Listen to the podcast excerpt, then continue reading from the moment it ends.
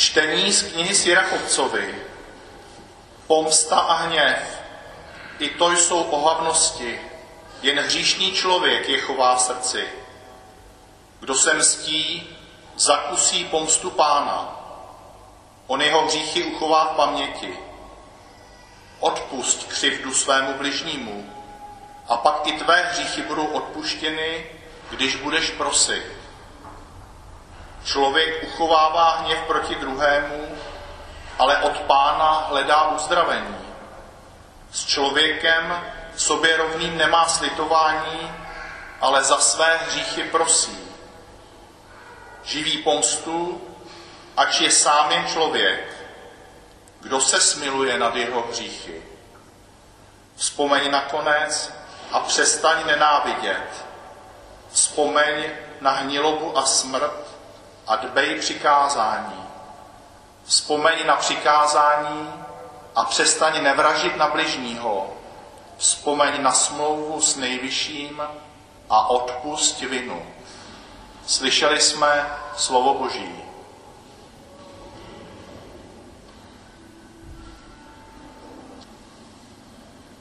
Čtení z listu svatého apoštola Pavla Římanům.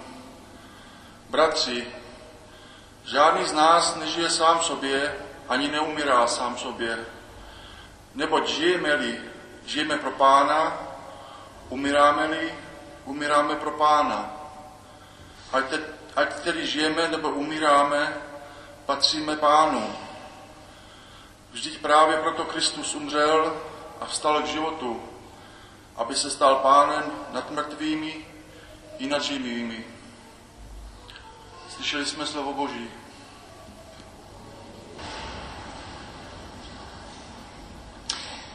Pán s vámi. Slova svatého Evangelia podle Matouše.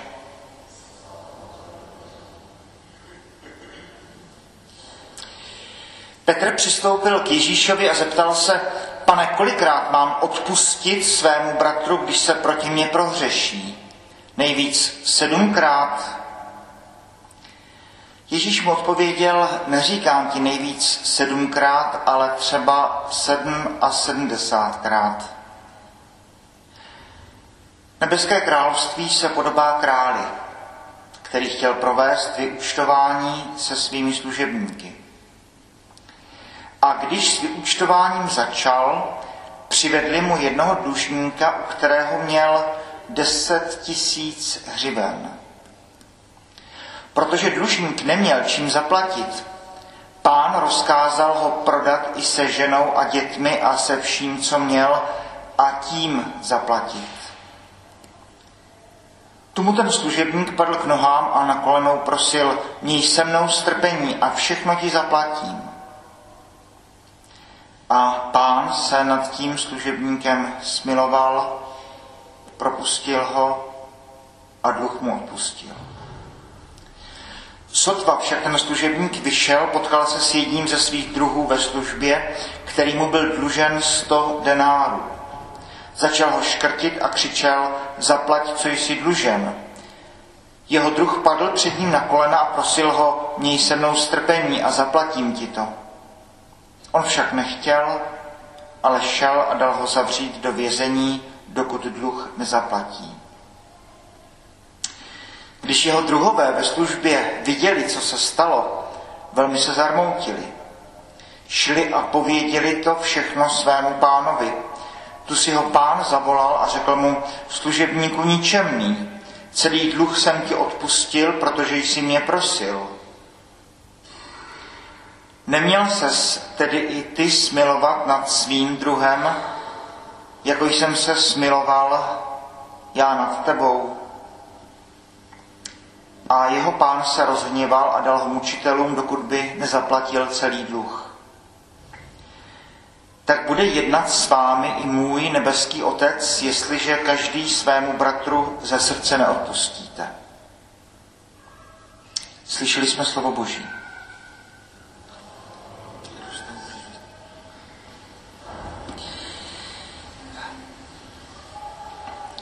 Toto je překrásné podobenství v tom, že jsme tady v tom světě pohádek tisíce a jedné noci. Všechno je přehnané, přestřelené, zveličené. Komentátoři k dnešnímu textu spekulují, kolik to mohlo být 10 tisíc hřiben. Je to, je to částka, která je nepředstavitelná. V jednom komentáři jsem našel, že by člověk musel 200 tisíc let pracovat, aby to celé splatil, pokud by byl denár mzda za jeden den. Eh, snad váhová jednotka 36 kg zlata. Eh, v každém případě to číslo 10 tisíc hřiben je, je šílené před, přestřelené, nepředstavitelné a, a podobně. E, snad si první, co čtenáře napadne, že to snad ani nejde zpronevěřit, tak obrovskou částku, ale o to nejde. O to nejde. Jde o příběh tohoto podobenství, jsme v pohádce, jsme, jsme v těch Ježíšových podobenstvích Mašál, e, kdy na konci příběhu mohli být dva šťastní lidé. A příběh dopadá tak, že na konci příběhu jsou dva velmi nešťastní lidé. Jeden je zcela jistě do konce života s manželkou dětmi ve vězení, dokud by dluh neodpracoval. No a ten druhý tam je těch, těch 100 eh, dní, než si, než si odpracuje svůj eh, dluh, ten, který dluží těch 100 eh, hřiven, 300 denárů, či kolik to bylo, 100 denárů. Tedy snad je smyslem podobenství ta představa, že nějak jsme spojené nádoby. Bůh odpustil člověku, člověk má odpustit i svým bližním, ale nejenom, nejenom to, tak jak to, to je Owen Barfield, to já jsem toho citoval na začátku, to byl kamarád Tolkiena, C.S. Lewise a chodili spolu v Oxfordu eh, do hospůdek a přemýšleli o těch svých světech a Barfield říká, eh, ono jako některá ta podobenství, opravdu, jako bychom to měli číst té pozice toho slunce a podívat se až na to jako omračující perspektivu, jak taková ta lidská představa má dáti dál, jak to naprosto bledne před tím, jak ty věci vidí Bůh, jak je všechno slunečně velkorysé, jak je všechno zalité světlem, jak se Bůh si nestará o ty naše mravenčí eh, dluhy, co máme jeden proti druhému, jak někdo něco řekl, ublížil a, a, a podobně. A tohle Ježíš bude znovu a znovu zdůrazňovat jazykem své doby, ale jazykem, kterému dobře rozumíme. To slovo odpustit, které se tady pořád dneska ve všech třech, třech textech objevovalo. Ano, je to to otočení kohoutkem voda vyteče, nádržka se vyprázdní a mysl člověka se znovu zalije tou zářící vodou. Tou, tou pramenitou jiskřivou vodou. E, smysl toho textu je služba, kterou e, jakoby Ježíš prosil každého člověka, e, služba, kterou jsem dlužen především sám sobě. Jinak budu se svým neodpuštěním chodit dál a dál otočit, vypustit vodu, odpustit vodu, aby se mysl zalila i s křivou pramenitou vodou. A z jiné perspektivy deváté, desáté přikázání desatera. Absolutně tomu nerozumíme. Aniž požádáš manželku jeho, co to znamená tady toto. No, to, je, to jsou právě ta přikázání, když si pozor, pozor člověče, na co myslíš.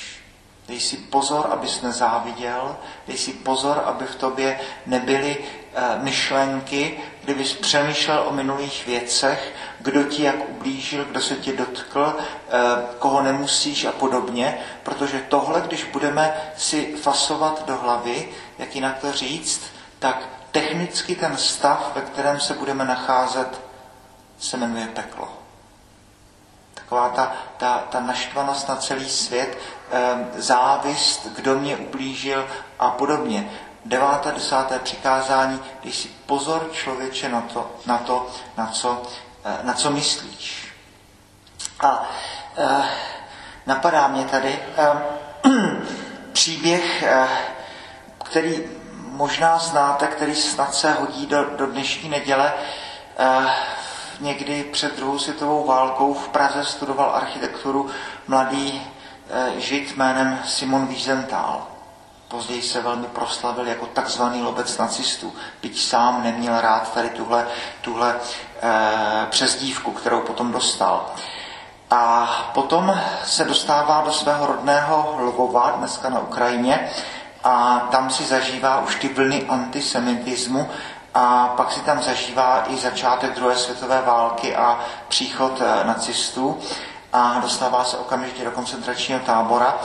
A potom eh, po válce píše tenoučkou knížku s názvem Slunečnice, dostání už jenom v antikvariátech, kdy eh, končí tu knihu otázkou, kterou položil 43 významným intelektuálům své doby, protože do konce války bude pořád a pořád přemýšlet, co měl udělat, zda to, co udělal, bylo, bylo dobře a podobně.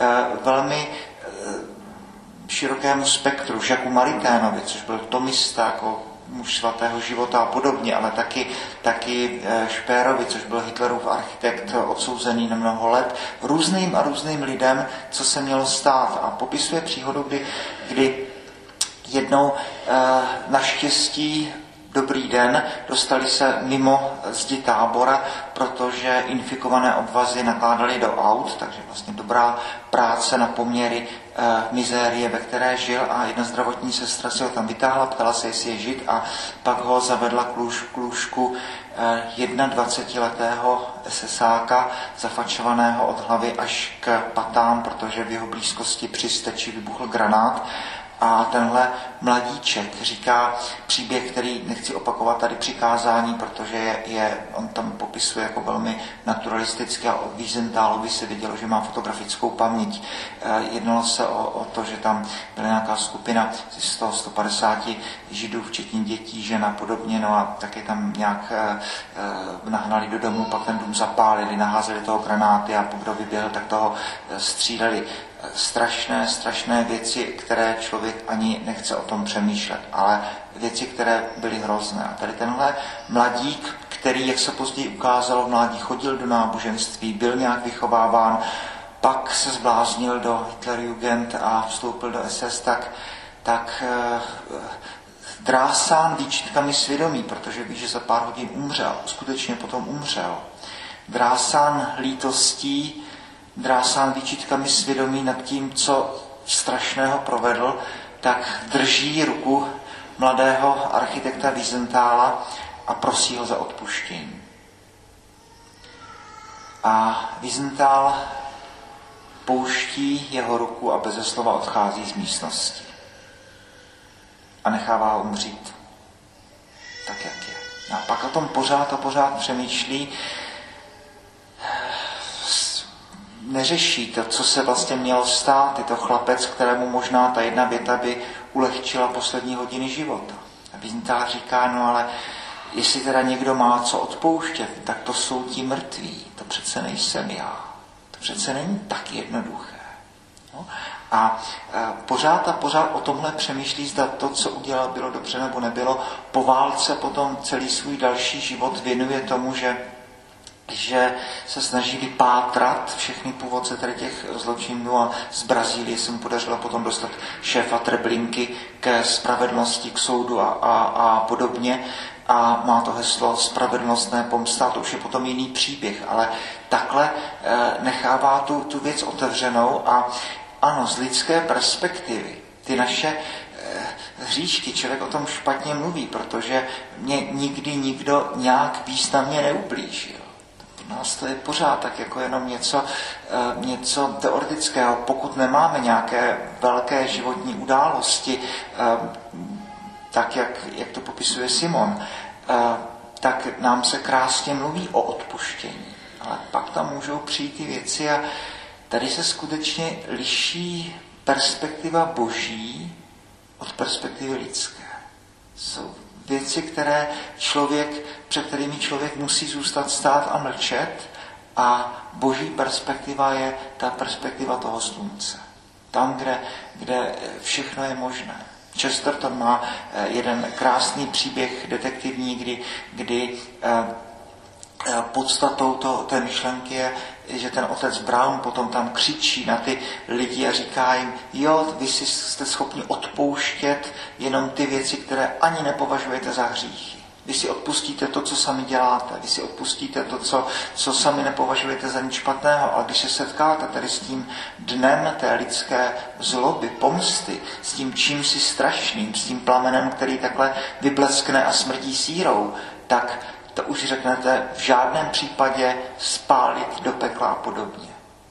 A v těchto strašných chvílích tady vstupuje to dnešní podobenství. Tedy najednou příběh, který eh, začíná, jako by to byla pohádka té tisíce a jedné noci, obrovské množství peněz, nepředstavitelná suma, eh, tomu služebníku je odpuštěno. Míme si představit, že je plný radosti a, a najednou to, to břímě je, je z jeho ramen zhozeno Všichni tu zkušenost někdy máme, kdy se nám ulevilo, kdy se vyřešil nějaký životní problém a podobně. A pak ten člověk v té, v té lidské eh, hamižnosti, či jak to říct, tak tam škrtí kamaráda, který mu dluží pouho pouhých 100 eh, denárů. A eh, pak ten král, Bůh si ho volá říká, tak chlapče, jako takhle teda ne. No, buď velkorysý, protože tvůj Bůh je velkorysý. Buď odpouštějící, protože tvůj Bůh takový je. Podívej se na věci ze širší perspektivy, protože tvůj Bůh se takhle na ty věci dívá. Snaž se, aby se, aby se smě podobal v tom smyslu, že najednou máme myslet na věci, které jsou svaté, které jsou boží. To slovo odpustit pořád tam v sobě má to otevření toho, toho stavidla, toho, toho kohoutku. Tedy dnešní evangelium, které najednou člověka vybízí, aby, aby tady z té země, z té perspektivy toho mravence, či jak to říct, aby se najednou podíval na ty věci z té záře, jaký věc vidí Bůh a aby si člověk dal pozor, pozor na to, eh, na co myslí. Jistě, že jsou věci a situace a události, na které nezapomeneme nikdy v životě. To je málo platné, stejně jako Simon Wiesenthal nezapomněl a to ani nejde zapomenout. Ale odpustit snad znamená něco jiného. Eh, říká se, že pokud člověk eh, neodpustí, tak, takže vlastně pořád to okolí mu přikazuje, co má dělat. Kain říká, teď mě první eh, příchozí zabije. Bůh mu říká, ne, kdo by zabil Kaina, bude pomstěl, pomstěn sedmero, sedmeronásobně. Ve stejné čtvrté kapitoli Genesis tam potom Lámech říká, kdo mě ublíží, tak, tak se pomstím 77krát. Pomsta, která je urvaná z řetězu naprosto. Chamurapi pak v 18. století před Kristem bude mít ten Chamurapiho zákoník a má tam ten lex talionis, oko za oko, zub za zub. Eh, když se mstíte, tak eh, musíte se dívat na závažnost pro hřešku. Jenom oko za oko, jenom zub za zub. No a Ježíš tomu dává úplně novou perspektivu a, a uvádí nás do úplně jiného, jiného světa. Do světa, kdy člověk má být velkorysý, jako je velkorysý jeho Bůh. Kdy člověk má myslet na boží věci a ne na ty eh, drobné věci té naší lidské komedie. Tedy eh, dnešní eh, podobenství zdánlivě pohádkové, ale podobenství, které jde hodně, hodně, hodně do hloubky, podobenství, které nakonec ústí v té větě Bože odpustí nám naše viny, jako i my odpouštíme našim výjimkům. Boží chvála sláva.